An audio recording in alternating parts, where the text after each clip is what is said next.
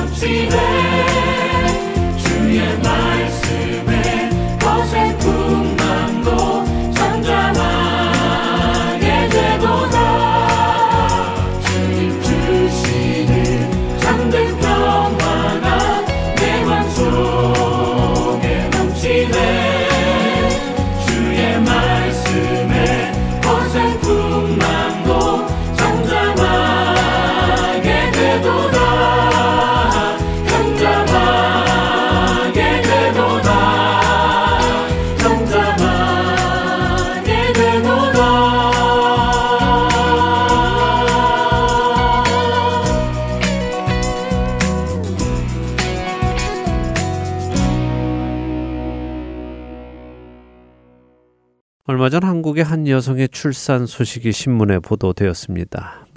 여성의 출산이야 자연스러운 일인데 왜 이 여성의 출산 소식이 신문에까지 보도가 되었을까요? 그 이유는 이 여성이 한국에서는 여성 동성애 커플 처음으로 임신을 했고 출산을 했기 때문입니다. 다시 말해 두 명의 여성이 서로 사랑하기에 부부의 관계로 살아가며 기증받은 정자로 인공수정을 통해 임신을 했고 출산을 했다는 소식인 것입니다. 이 동성 커플의 기사를 읽어보면 이 동성 커플은 먼저 2019년 미국 뉴욕에 와서 결혼식을 올렸습니다. 왜냐하면 한국은 동성 결혼이 불법이기 때문이지요. 그래서 이들은 관광객도 혼인신고를 받아주는 미국 뉴욕으로 와서 결혼을 한 것입니다. 그러니까 이들은 미국에서는 법적으로 부부가 된 것이죠. 아직 한국에서는 부부로 받아들여지지 않고 있지만 말입니다. 근데 이 커플이 아이를 가지고 싶어진 것입니다. 다른 이성 부부들처럼 자신들도 아이를 가지고 싶어진 것이죠. 하지만 한국에서는 정자를 기증받아 인공수정을 해주는 것은 혼인관계에 있는 부부만을 대상으로 해주도록 법률이 제정되어 있다고 하네요. 그래서 이 커플은 지난해 12월 혼인관계에 있지 않아도 기증받은 정자로 인공수정을 해주는 나라 벨기에로 가서 인공수정을 받아 임신을 하였고요. 결국 지난달 8월 마지막 날에 아기를 낳아 동성애 커플로 아기를 낳은 한국의 첫 커플이 된 것입니다. 하지만 이 커플이 낳은 아기 역시 법적으로는 현재 그들의 자녀는 될 수 없다고 합니다. 이 커플이 한국 현행법상 법적인 부부가 아니기 때문입니다.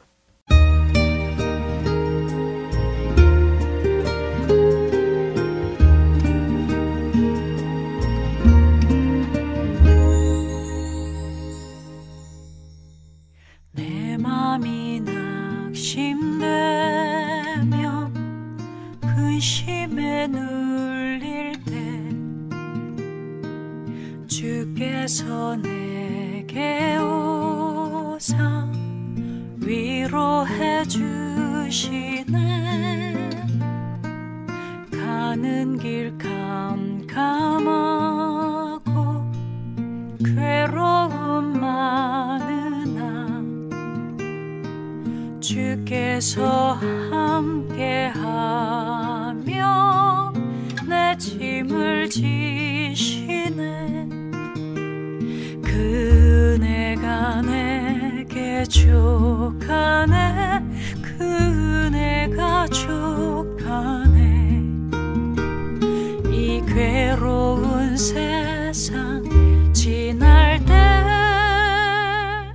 그네가 족하네. 희망이 사라지고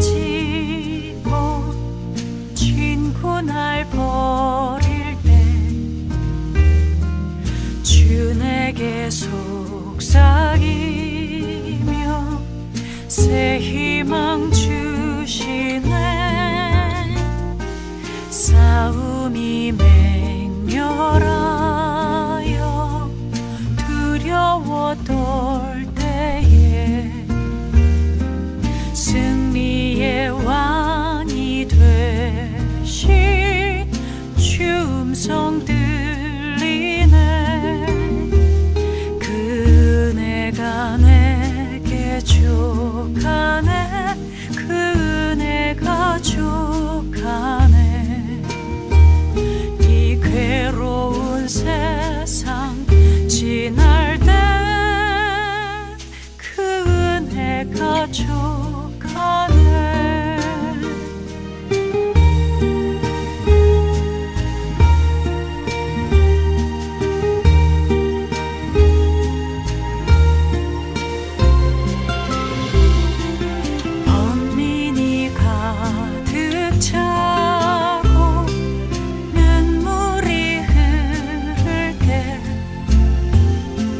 주 나의 곁에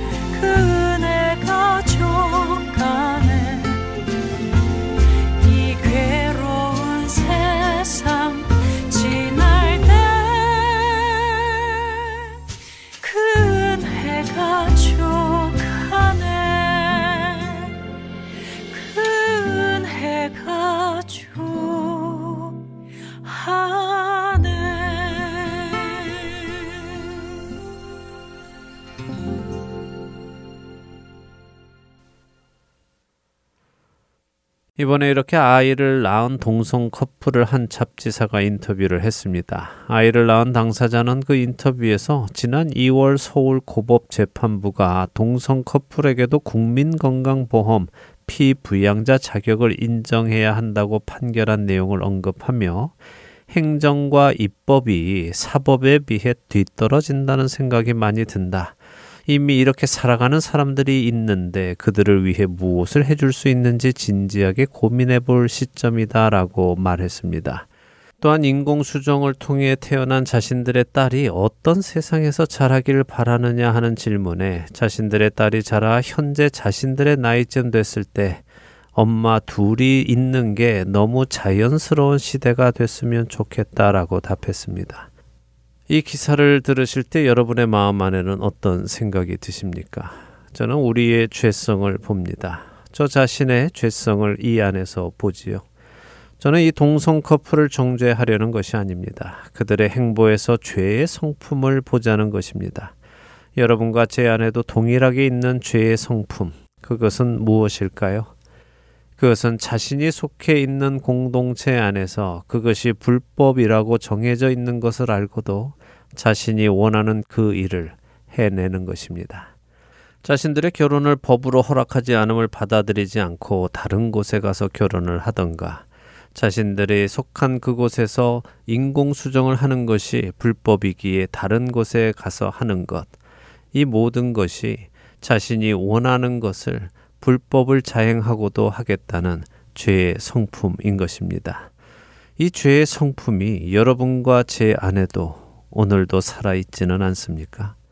하나님께서 안 된다고 하신 것들을 여전히 어떻게든 이루어 보려 하는 것이 우리 안에 있지는 않는지요.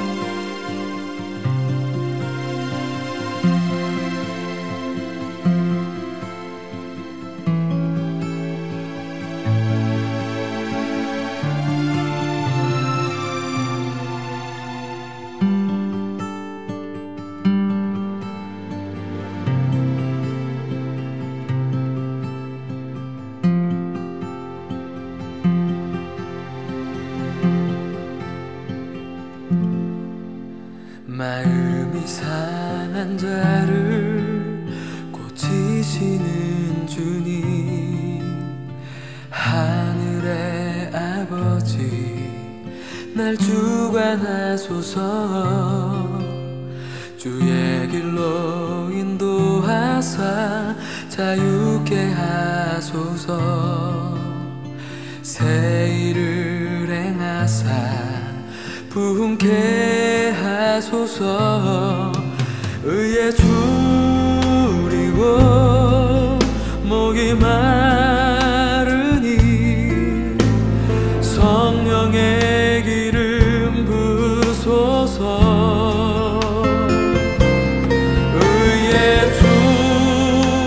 줄이고 목이 마르니 성령의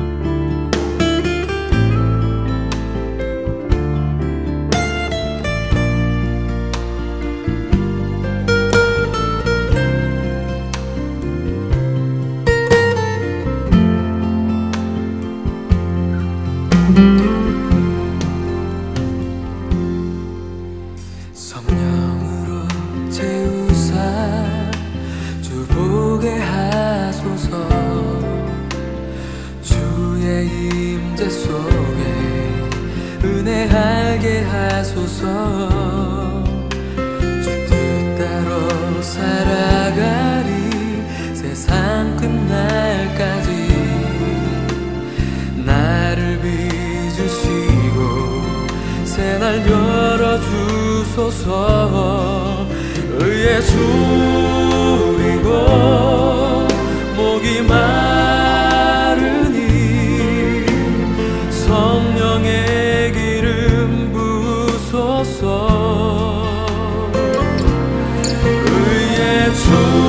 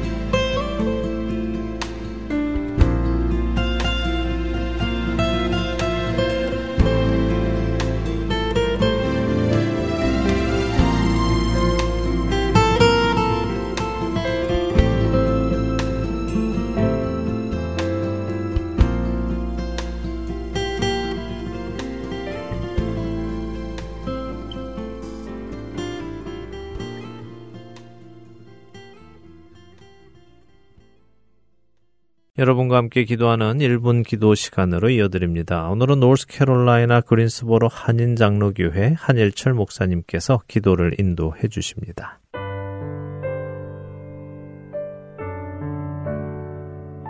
하트앤 서울 복음 방송 1분 기도 시간입니다. 저는 노스캐롤라이나 그린스보로 지역에서 그린스보로 한인장로교회를 섬기고 있는 한일철 목사입니다. 오늘은 코로나 팬데믹을 지나면서 이제 우리의 잃어버렸던 신앙을 회복하기 위하여 하나님 앞에 간절하게 기도하는 시간을 가졌으면 합니다. 올해 5월 2일자 미주판 한국일보 신문을 보니 기사 제목이 이렇게 되어 있었습니다. 팬데믹 거치며 성경적 세계관의 큰 변화. 그 기사를 보니 예수의 죄 없는 삶, 의심하는 미국인들 늘어나라고 되어 있었습니다. 우리의 구원자이신 예수님이 죄가 없으신 하나님이란 진리를 성경에서는 그렇게 많이 강조하였지만 점점 많은 크리스찬들이 큰 위기 속에서 예수님이 구원자가 아니라는 것, 예수님의 죄 없는 삶을 의심한다는 것은 보통 심각한 문제가 아닙니다. 그리고 그 기사에 보면 코로나 기간에 약 1,500만 명의 미국 크리스찬들이 교회 출석을 중단했다고 합니다. 이런 이유로 인해서 교회들이 많이 폐쇄되고 오늘날 크리스찬들이 소금과 빛의 역할을 잃어버리고 살아가고 있습니다. 오늘 이 시간 기도할 때에 팬데믹 위기를 거치면서 다시 한번 기회가 되어 하나님께 붙들려 살며 우리의 잃어버렸던 복음의 능력을 회복하고 신앙을 회복하게 하소서라고 다 같이 한번 기도하시겠습니다.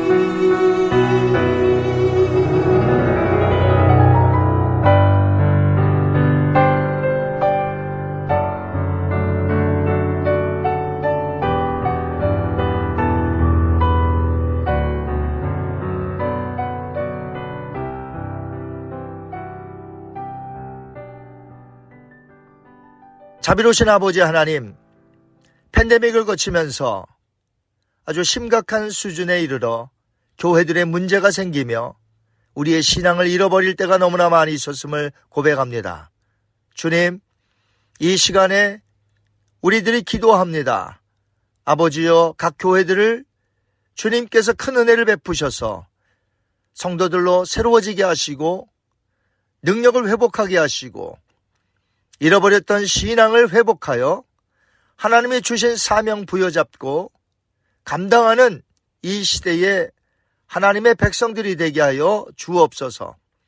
성경의 진리를 의심하지 말고 우리의 구원자이신 예수님을 온전히 신뢰하며 믿음으로 나아가는 자들 되게 하여 주옵소서.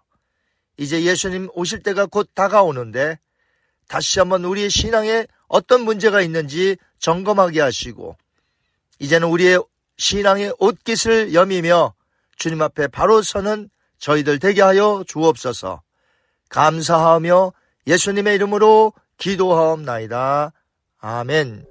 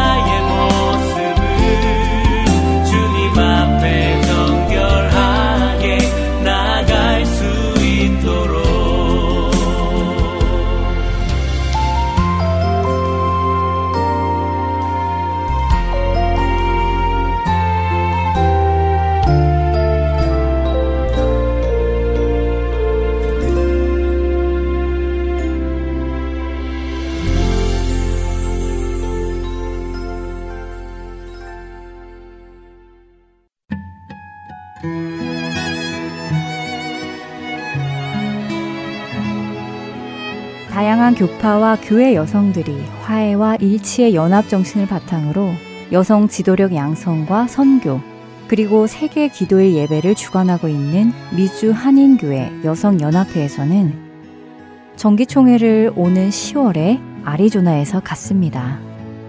이번 총회는 특별히 사경회와 함께 진행되며 아리조나 지역의 여성 성도들을 초대합니다. 2023년 10월 2일 월요일부터 4일 수요일까지 3일간 케어프리시에 위치한 Spirit in the Desert 리트릿 센터에서 원띵이라는 주제로 열립니다. 이번 총회 및 사경회에 참석하고 싶으신 분들은 아리조나 장로교회 김은수 장로 전화번호 602-435-8001로 해주시기 바라며, 총회 및 사경회가 주님의 은혜 안에서 무사히 진행되고 마칠 수 있도록 여러분의 기도를 부탁드립니다.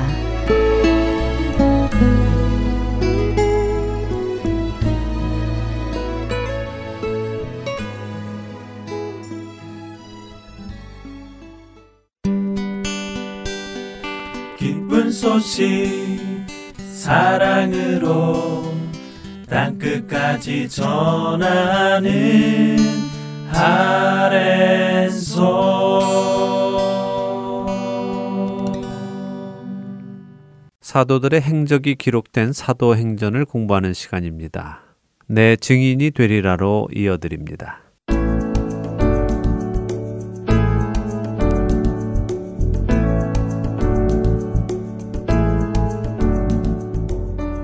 시청자 여러분 안녕하세요. 사도행전을 공부하는 시간입니다. 내 증인이 되리라 진행의 백성희입니다. 네, 여러분 안녕하세요. 강순규입니다. 드디어 욥바에 있는 베드로에게 고넬료가 보낸 사람들이 도착했습니다. 네. 이방인의 구원을 준비하시는 주님의 인도하심이 다 준비가 된 것 같습니다. 베드로가 거부감이 없도록 차츰차츰 다가가시면서도 또 비전도 보여주시며 네. 베드로의 마음도 준비시켜 주셨지요. 오늘 바로 본론으로 들어가 볼까요? 네. 예, 사도행전 10장 24절부터 33절 읽고 오늘 이야기 보도록 하겠습니다. 네. 사도행전 10장 24절부터 읽습니다. 이튿날 가이사랴에 들어가니 고넬료가 그의 친척과 가까운 친구들을 모아 기다리더니 마침 베드로가 들어올 때에 고넬료가 맞아 발 앞에 엎드려 절하니 베드로가 일으켜 이르되 일어서라 나도 사람이라 하고 더불어 말하며 들어가 여러 사람이 모인 것을 보고 이르되 유대인으로서 이방인과 교제하며 가까이 하는 것이 위법인 줄은 너희도 알거니와 하나님께서 내게 지시하사 아무도 속되다 하거나 깨끗하지 않다 하지 말라 하시기로 부름을 사양하지 아니하고 왔노라. 묻노니 무슨 일로 나를 불렀느냐. 고넬료가 이르되 내가 나흘 전 이맘때까지 내 집에서 제9시 기도를 하는데 갑자기 한 사람이 빛난 옷을 입고 내 앞에 서서 말하되 고넬료야 하나님이 내 기도를 들으시고 내 구제를 기억하셨으니 사람을 욥바에 보내어 베드로라 하는 시몬을 청하라. 그가 바닷가 무드장이 시몬의 집에 유숙하느니라 하시기로 내가 곧 당신에게 사람을 보내었는데 오셨으니 잘하였나이다. 이제 우리는 주께서 당신에게 명하신 모든 것을 듣고자 하여 다 하나님 앞에 있나이다. 고넬료가 보낸 사람들을 자신이 묵고 있는 곳에 묵게 한 베드로는 다음날 그들을 따라서 가이사랴로 갑니다. 자, 가이사랴 사실 생각해보면요 참 상징적인 이름입니다. 왜 그렇죠? 가이사랴는요 로마 황제의 칭호지요. 네. 가이사라고 하죠. 예, 이 도시는 로마의 황제에게 봉헌된 도시라는 뜻입니다. 그래서 로마 황제를 섬기는 신전도 있죠. 바로 이런 곳에 그것도 로마의 전투력을 상징하는 백부장을 향해 복음을 전하러 가는 베드로의 모습에서 우리는 하나님을 대적하는 세상을 향해 구원의 복음을 전하시는 주님의 모습을 볼 수 있기 때문입니다. 그런 상징이 담겨 있는 것이군요. 이방인에게 복음을 전하는데 그 첫 사람이 이렇게 로마의 장군이라는 것이 정말 의미가 깊네요. 네. 영적인 전투를 시작한다는 뭐 그런 느낌이 있어요. 예, 그런 느낌이 있죠. 네. 또 동시에 가이사랴 당시의 황제 세상의 왕에게 속해 있던 자들 다시 말해 죄와 사망에 묶여 있던 자들을 풀어주시는 하나님의 놀라우신 은혜가 임하는 것을 보는 것 같기도 합니다. 네. 자, 이렇게 베드로가 가이사랴에 가니까 고넬료는 이미 친척들과 가까운 친구들을 모아놓고 기다리고 있었다고 합니다. 고넬료는 베드로가 올 것을 믿고 있었군요. 예, 하나님의 사자께서 그렇게 말씀해 주셨으니 당연히 믿고 기다렸겠지요. 네. 자, 놀라운 것은요, 그가 자신의 친척들과 친구들을 불렀다는 것입니다. 무슨 의미일까요? 하나님의 말씀을 함께 듣고 싶은 사람들을 모두 불렀다는 것이네요. 네. 역시 좋은 것은 이렇게 나눌 때의 그 기쁨이 배가 되는 것 같습니다. 그렇습니다. 고넬료는 친척들과 친구들을 사랑하는 사람입니다. 그러니 그들에게도 하나님께서 준비해 주신 이 기회를 나누고 싶은 것이죠. 네. 그렇게 기다리고 있는데 베드로가 들어옵니다. 고넬료는 그럼 베드로를 보고 발 앞에 엎드리고 절을 하지요. 자, 이 장면 어떻게 생각하십니까? 고넬료가 베드로를 만나는 것을 굉장히 영광스럽게 생각하는 것인가요? 아니면 마치 주님을 만난 듯한 자세인가요? 예, 뭐 아마도 주님을 사모했기 때문에 그 주님의 소식을 가지고 온 사람을 보고 마치 주님을 만나듯 자세를 낮춘 것일 수도 있고요. 네. 정말 베드로가 너무 영광스러워서 그랬을 수도 있겠죠. 네. 자, 그런데 겉으로 보이는 것을 생각해 보면요, 이 모습은 참 놀라운 모습이죠. 왜냐하면 고넬료는 로마 군대의 장군입니다. 이스라엘을 지배하는 점령국의 장군이죠. 그런데 베드로는 겉으로는 피지배국인 이스라엘에서 물고기 잡던 어부입니다. 그렇네요. 점령국의 장군이 피지배국의 전직 어부 앞에 엎드린다는 것은 있을 수가 없는 일이네요. 네, 그만큼 고넬료가 주님을 사모했다는 것을 볼 수 있는 장면이죠. 자, 이렇게 절하는 고넬료를 베드로는 급히 붙들고 일으킵니다. 왜 그렇습니까? 나도 사람이다 라며 일으키네요. 네. 자신은 그런 절을 받을 존재가 아니라는 것이군요. 베드로의 겸손함도 대단한 것 같습니다. 대단하죠. 예. 네. 그리고 당연한 것입니다. 네. 경배는 삼위일체 하나님만이 받으셔야 함을 분명히 알고 있는 것입니다. 네. 사람이 경배를 받으면 그것은 하나님의 영광을 가로채는 것입니다. 베드로는 결코 그런 일을 하지 않지요. 네. 이것은 성도들, 특별히 사역자들이 반드시 기억해야 하는 것입니다. 사실 로만 카톨릭에서는요, 이 베드로 사도를 최초의 교황이라고 칭합니다. 물론 저는 지금 베드로가 최초의 교황이다 하는 것을 인정하는 것은 아닙니다. 오해하지 마시고요. 네. 제가 드리려는 말씀이 이것입니다. 로만 카톨릭이 베드로 사도를 일대 교황으로 생각한다면 그 일대 교황의 본을 받아야 하지 않겠습니까? 그러는 것이 당연하겠죠. 네, 그렇다면 지금의 교황도 사람들이 자신 앞에 엎드려 절하고 경배하는 것을 막아야 할 것입니다. 분명하게 베드로처럼 말해야 하겠지요. 네. 자, 일어서십시오. 나도 사람입니다. 라고요. 우리가 성경을 기준으로 분별을 하며 잘못된 것은 고쳐나가야 한다는 말씀을 드리는 것입니다. 네. 자, 이렇게 고넬료와 만남을 가지며 집 안으로 들어갔습니다. 집 안으로 들어간 베드로가 그들에게 먼저 말을 하는데요. 유대인인 베드로가 이런 이방인, 특별히 점령국의 장군의 집배까지 들어오는 일은 유대 문화 안에서 불가능한 일임을 설명을 하지요. 위법이라고까지 말하네요. 모세의 율법에 어긋난다는 것일까요? 네, 그렇습니다. 모세의 율법을 어기는 것입니다. 네. 자, 그런데도 불구하고 베드로가 이 위법한 일을 하는 이유가 무엇입니까? 그것은 하나님께서 아무도 속되다 하거나 깨끗하지 않다라고 말하지 말라고 하셨기 때문입니다. 네. 그래서 주님이 베드로의 생각을 천천히 바꾸어 주신 것이라고 말씀드리는 것입니다. 만일 베드로가요, 환상 중에 부정한 동물을 잡아 먹으라는 것과 하나님께서 깨끗하게 하신 것을 내가 속되다라고 말하지 말라는 말씀을 보지도 못하고 듣지도 못했다면 어땠을까요? 그냥 성령님께서 베드로야, 이방의 장군 고넬료의 집에 가라 라고 하셨다면 베드로가 네 하면서 갔을까요? 베드로의 성격이 아마 많은 질문을 했을 것입니다. 네. 어쩌면 그래도 성령 받은 베드로 사도가 성령님의 명령을 거절했을까? 그건 좀 과한 추측이 아닐까요? 라고 생각하시는 분도 계실 텐데요. 그건 우리가 유대인들과 이방인과의 관계, 특히 당시 점령국이었던 로마와 유대인의 관계가 어땠는지 잘 모르기 때문에 드는 생각입니다.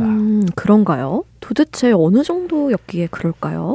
예, 갈라디아서 2장에 보면요, 사도 바울이 안디옥에서 베드로가 이방인과 앉아서 식사를 하다가도 당시 예루살렘 교회의 지도자였던 야고보 사도가 보낸 사람들이 식사 자리에 오자 얼른 일어나면서 마치 이방인들과 자신이 식사하지 않은 척 다른 곳으로 간 것에 대해 책망했다는 장면이 나옵니다.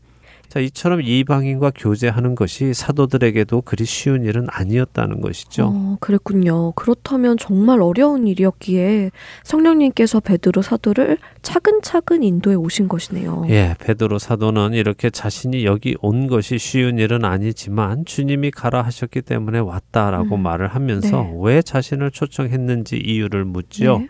그러자 고넬료가 자신에게 일어났던 일, 그러니까 자신이 기도하던 중에 하나님의 사자가 오셔서 욥바에 있는 베드로를 청하라 하셔서 자신은 청한 것이라고 말해줍니다. 그리고 이제 자신들은 말씀을 들을 준비가 되어 있다고 하지요.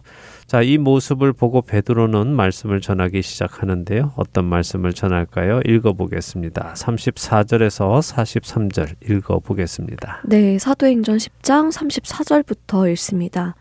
베드로가 입을 열어 말하되 내가 참으로 하나님은 사람의 외모를 보지 아니하시고 각 나라 중 하나님을 경외하며 의를 행하는 사람은 다 받으시는 줄 깨달았도다. 만유의 주 되신 예수 그리스도로 말미암아 화평의 복음을 전하사 이스라엘 자손들에게 보내신 말씀. 곧 요한이 그 세례를 반포한 후에 갈릴리에서 시작하여 온 유대에 두루 전파된 그것을 너희도 알거니와 하나님이 나사렛 예수에게 성령과 능력을 기름 붓듯 하셨음에 그가 두루 다니시며 선한 일을 행하시고 마귀에게 눌린 모든 사람을 고치셨으니 이는 하나님이 함께 하셨음이라.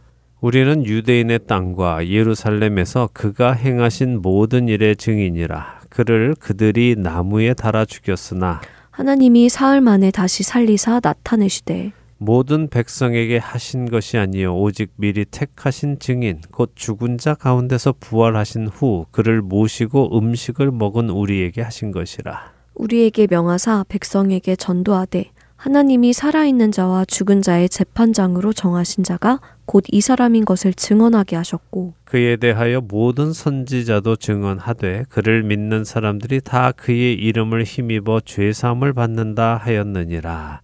자, 베드로가 입을 열어 말합니다. 하나님은 외모를 보시지 않으신다라고 하시죠. 네. 무슨 의미일까요? 하나님은 편애하지 않으신다. 그런 말씀 아닐까요? 네, 맞습니다. 얼굴 보고 누구는 사랑하시고 누구는 사랑하지 네. 않으시고 하는 분이 아니라는 것입니다. 네. 지금까지 유대인의 가치관은 무엇이었을까요? 그것은 하나님이 유대인은 사랑하시고 이방인은 미워하신다는 것이었습니다. 죄로 만연한 세상에서 하나님께서 아브라함을 택하시고 그 아브라함에게 주신 약속의 아들 이삭을 통해 얻어진 이스라엘 백성들만 편애하신다고 생각했죠. 네. 그래서 이스라엘 백성들은 자신들은 아무리 잘못을 해도 또 아무리 죄를 저질러도 자신들이 아무리 부족해도 하나님은 아브라함과 맺은 약속 때문에 자신들을 버리지 않으시고 구원하실 것이라고 믿어왔습니다. 반면에 이방인들은 태생적으로 죄인이고 하나님을 모르는 부정한 사람들이기 때문에 하나님께서 무조건 미워하신다고 생각해 왔지요. 네. 그런데 베드로가 오늘 비로소 깨달았다는 것입니다. 하나님께서는 그런 식으로 사랑하는 분이 아니라는 것을요. 하나님은 유대인이든 이방인이든 어느 나라 사람이든 하나님을 경외하고 의를 행하는 사람을 사랑하신다 하는 것을, 그런 사람을 받으신다는 것을 당신 이방인인 백부장 당신을 보고 내가 깨달았다라고 말하는 것입니다. 베드로가 가지고 있던 민족적인 가치관이 무너지는 순간이네요. 네, 그렇습니다. 하나님께서 이들도 우리와 마찬가지로 사랑하시며 이들도 하나님의 백성으로 초대하시는구나. 이것을 깨달으니 베드로가 이제부터 예수 그리스도를 소개하지요. 이때까지 고넬료는 예수님은 모르는 것이었죠. 네, 몰랐죠. 하나님을 경외하긴 했지만 아직 예수 그리스도의 복음은 네. 모르고 있었습니다. 그래서 베드로가 소개를 합니다. 만유의 주 되신 예수 그리스도, 이 그리스도를 통해 하나님께서 이스라엘 자손들에게 화평의 복음을 전하셨다 했죠. 자, 화평의 복음은 무엇입니까? 화평의 복음이요. 네. 그러게요. 무슨 의미죠? 유대인과 이방인이 화평한다는 말씀인가요? 네, 그런 의미도 있는데요. 먼저는 죄인인 사람은 원래 하나님과 화평할 수 없었죠. 아, 그렇군요. 그 말씀이군요. 네. 죄인인 사람이 하나님과 화평의 관계에 들어갈 수 없었는데 예수님께서 오셔서 죄인과 하나님이 화평의 관계에 들어가도록 하셨다는 그 복음을 말씀하시는 것이군요. 네, 그렇습니다. 예수 그리스도께서 죄인과 하나님과의 화평을 선포하시기 위해 이 땅에 보내심을 받으셨는데 세례 요한이 세례를 반포한 이후부터 갈릴리 지역에서 시작해서 온 유대에 이 화평의 복음이 전파되기 시작했고 하나님께서 나사렛 예수께 성령과 능력을 기름 붓듯 부어주셔서 구약에 예언된 말씀들을 두루 다니시며 이루시고 선한 일을 행하셨고 또 마귀에게 눌린 자들을 고치셨다. 이것이 그분이 하나님께로부터 왔다는 증거이며 하나님께서 그분과 함께 하셨다는 증거다라고 말하고 있는 것입니다. 네. 그리고 우리 사도들이 그 일에 대한 증인이다. 우리가 3년이나 예수 그리스도를 따라다니면서 그분이 하셨던 이 모든 일을 다 보았다라고 증언하지요. 베드로는 그 모든 것을 실제로 본 증인이니 그 증언의 사실성이 더 와닿았겠네요. 네, 그랬겠죠. 베드로는 그리고 중요한 사실 곧 예수님께서 십자가에서 죽으신 일도 증언을 합니다. 네. 사람들이 예수님을 나무에 달아 죽였지만 하나님께서 죽으신 예수님을 사흘 만에 다시 살리신 것도 우리가 보았다라고 네. 증언하지요. 자신들은 부활하신 예수님과 음식도 함께 먹었다고 증언합니다. 자, 왜 이것을 증언할까요? 혹시 귀신을 본 것이라고 사람들이 오해할까봐 그런 것일까요? 맞습니다. 귀신은 음식을 먹지 네. 않습니다. 그렇기에 예수님께서는 부활하신 후에 제자들 앞에서 여러 번 음식 먹는 것을 보여주십니다. 네. 나는 귀신이 아니라 실제 몸을 입고 다시 부활하셨다 하는 것을 보여주시기 위해서 말이죠. 베드로의 이 말을 정리해 보면 어떻게 복음을 정리해 볼 수 있을까요? 하나님께서 죄인들과 함께 하실 수 없었는데 함께 하시기 위해 어떤 일을 행하셨다. 그것은 원수인 죄인들과 화목하게 하시는 일이고 그 일을 위해 예수 그리스도를 보내셔서 구약에 예언하신 일을 하심으로 세상으로부터 버림받으시고 십자가에 못 박혀 죽으셨지만 바로 그 일을 통해 죄인이 하나님과 화목하게 되었고 그렇게 죽은 예수님을 하나님이 사흘 만에 다시 살리시고 새로운 몸, 부활의 몸을 주셔서 영원히 살게 하셨다. 이렇게 정리할 수 있을 것 같네요. 네, 잘하셨습니다. 그것이 복음이고요. 그 복음을 전하는 것이 이제 자신들 사도들에게 주어졌다 하는 것을 증언하지요. 이제 사도행전 10장 나머지 부분을 보겠습니다. 44절에서 48절 보겠습니다. 네, 44절부터 또 읽습니다. 베드로가 이 말을 할 때에 성령이 말씀 듣는 모든 사람에게 내려오시니 베드로와 함께 온 할례 받은 신자들이 이방인들에게도 성령 부어주심으로 말미암아 놀라니 이는 방언을 말하며 하나님 높임을 들음이러라.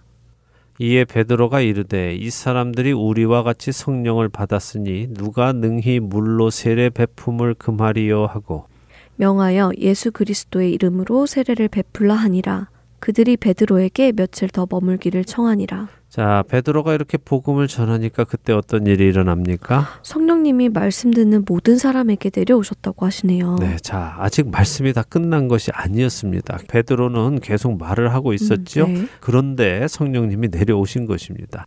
왜 그러셨을까요?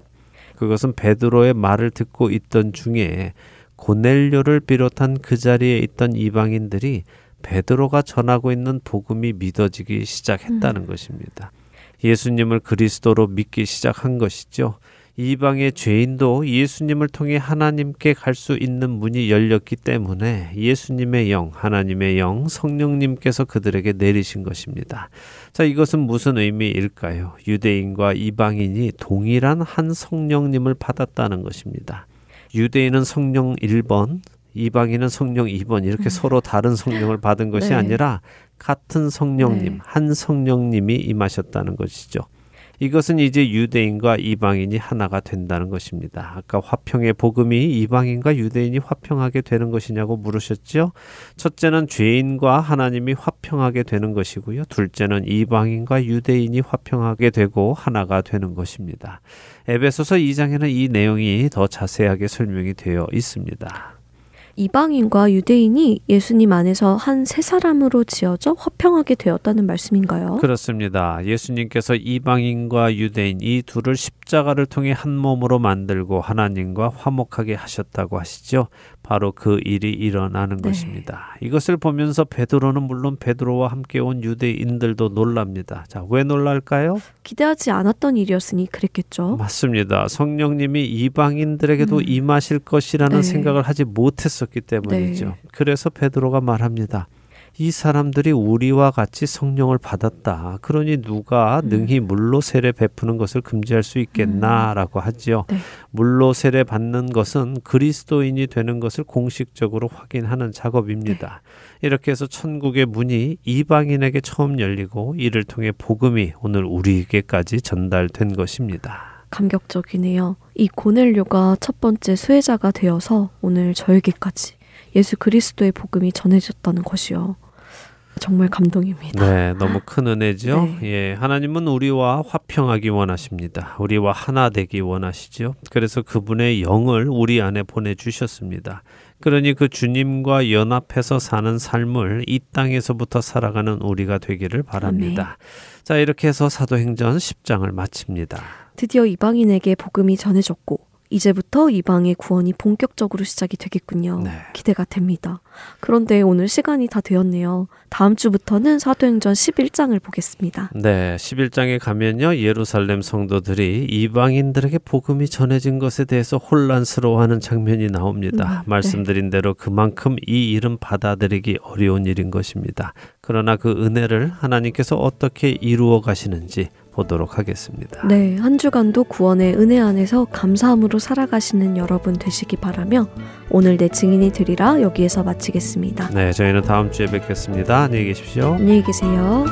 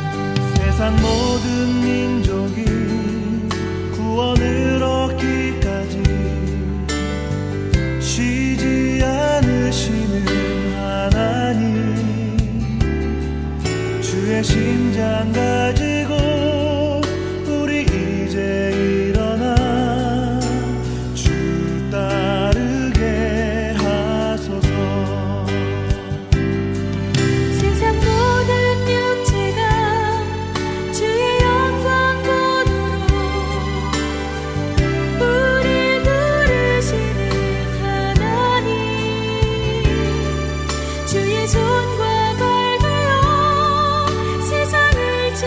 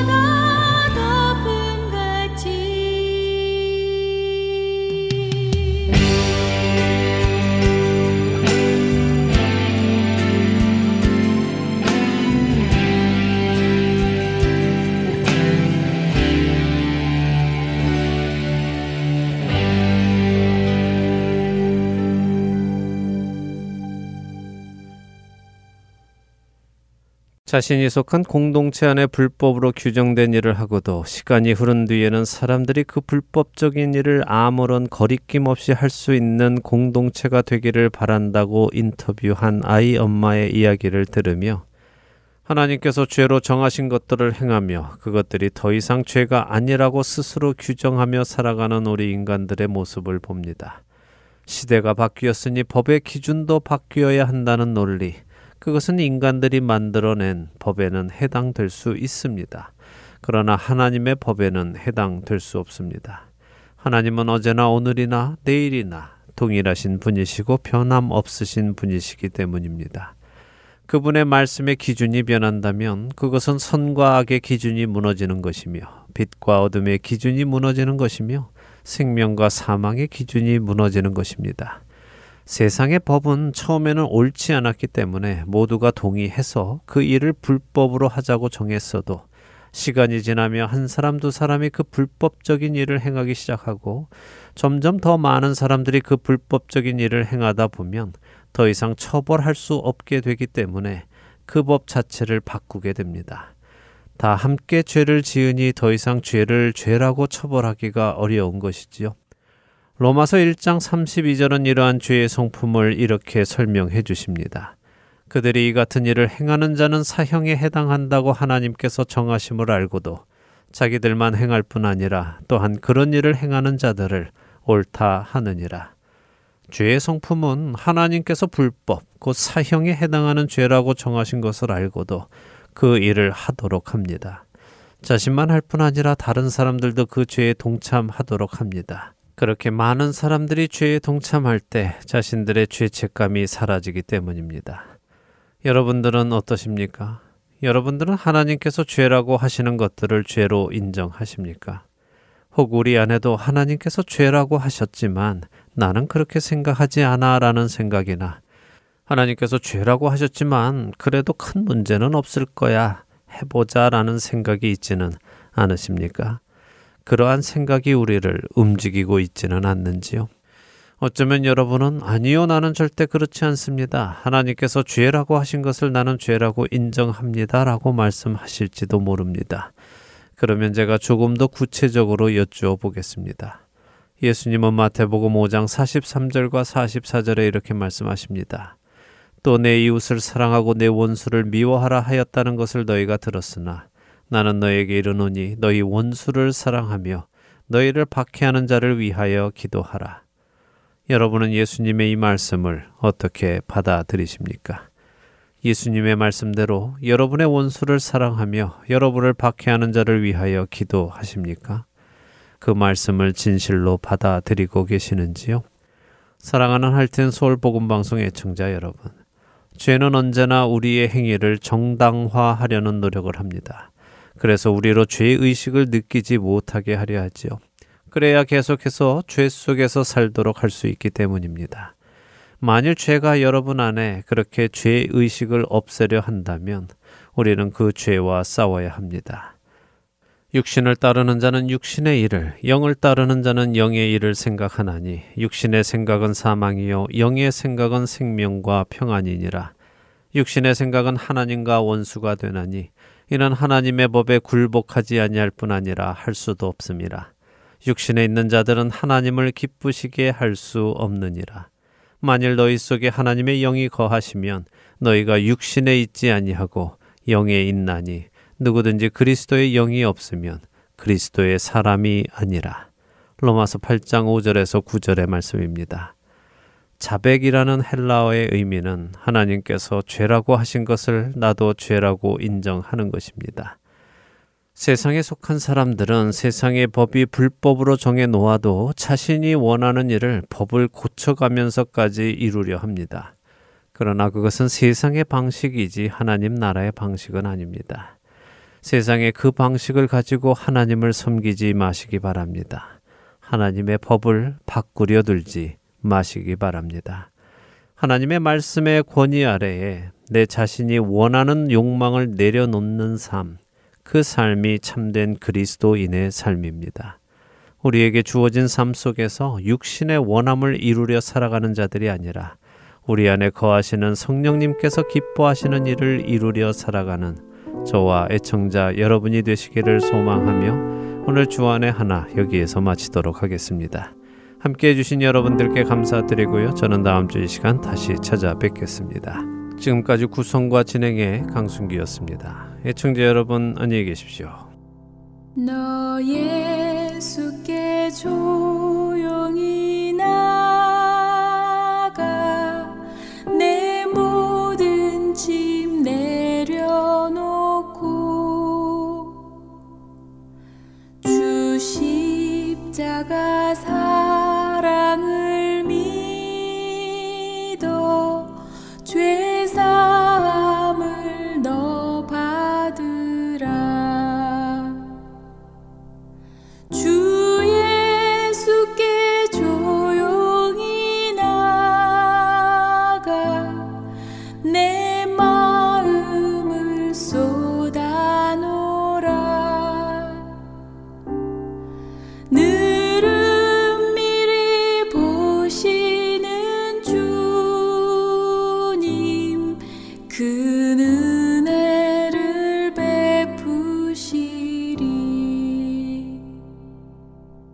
주 예수의 은혜를 입어 내 슬픔이 없어지리. 내 이웃을 늘 사랑하여 너 받은 것 거저 주라. 주 예수께 조용히 나가 내 마음을 쏟아 놓으라. 느름미리 보시는 주님 그 은혜를 베푸시리.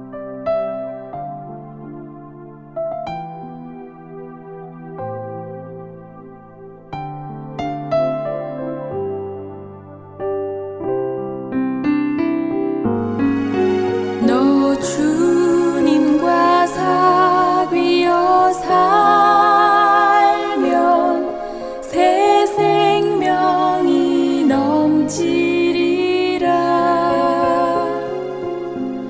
주 예수를 찾는 이 앞에 참 밝은 빛 비추어라. 주 예수께 조용히 나가 내 마음을 쏟아 놓으라. 느름미리 보시는 주님 그 은혜를 베푸시리.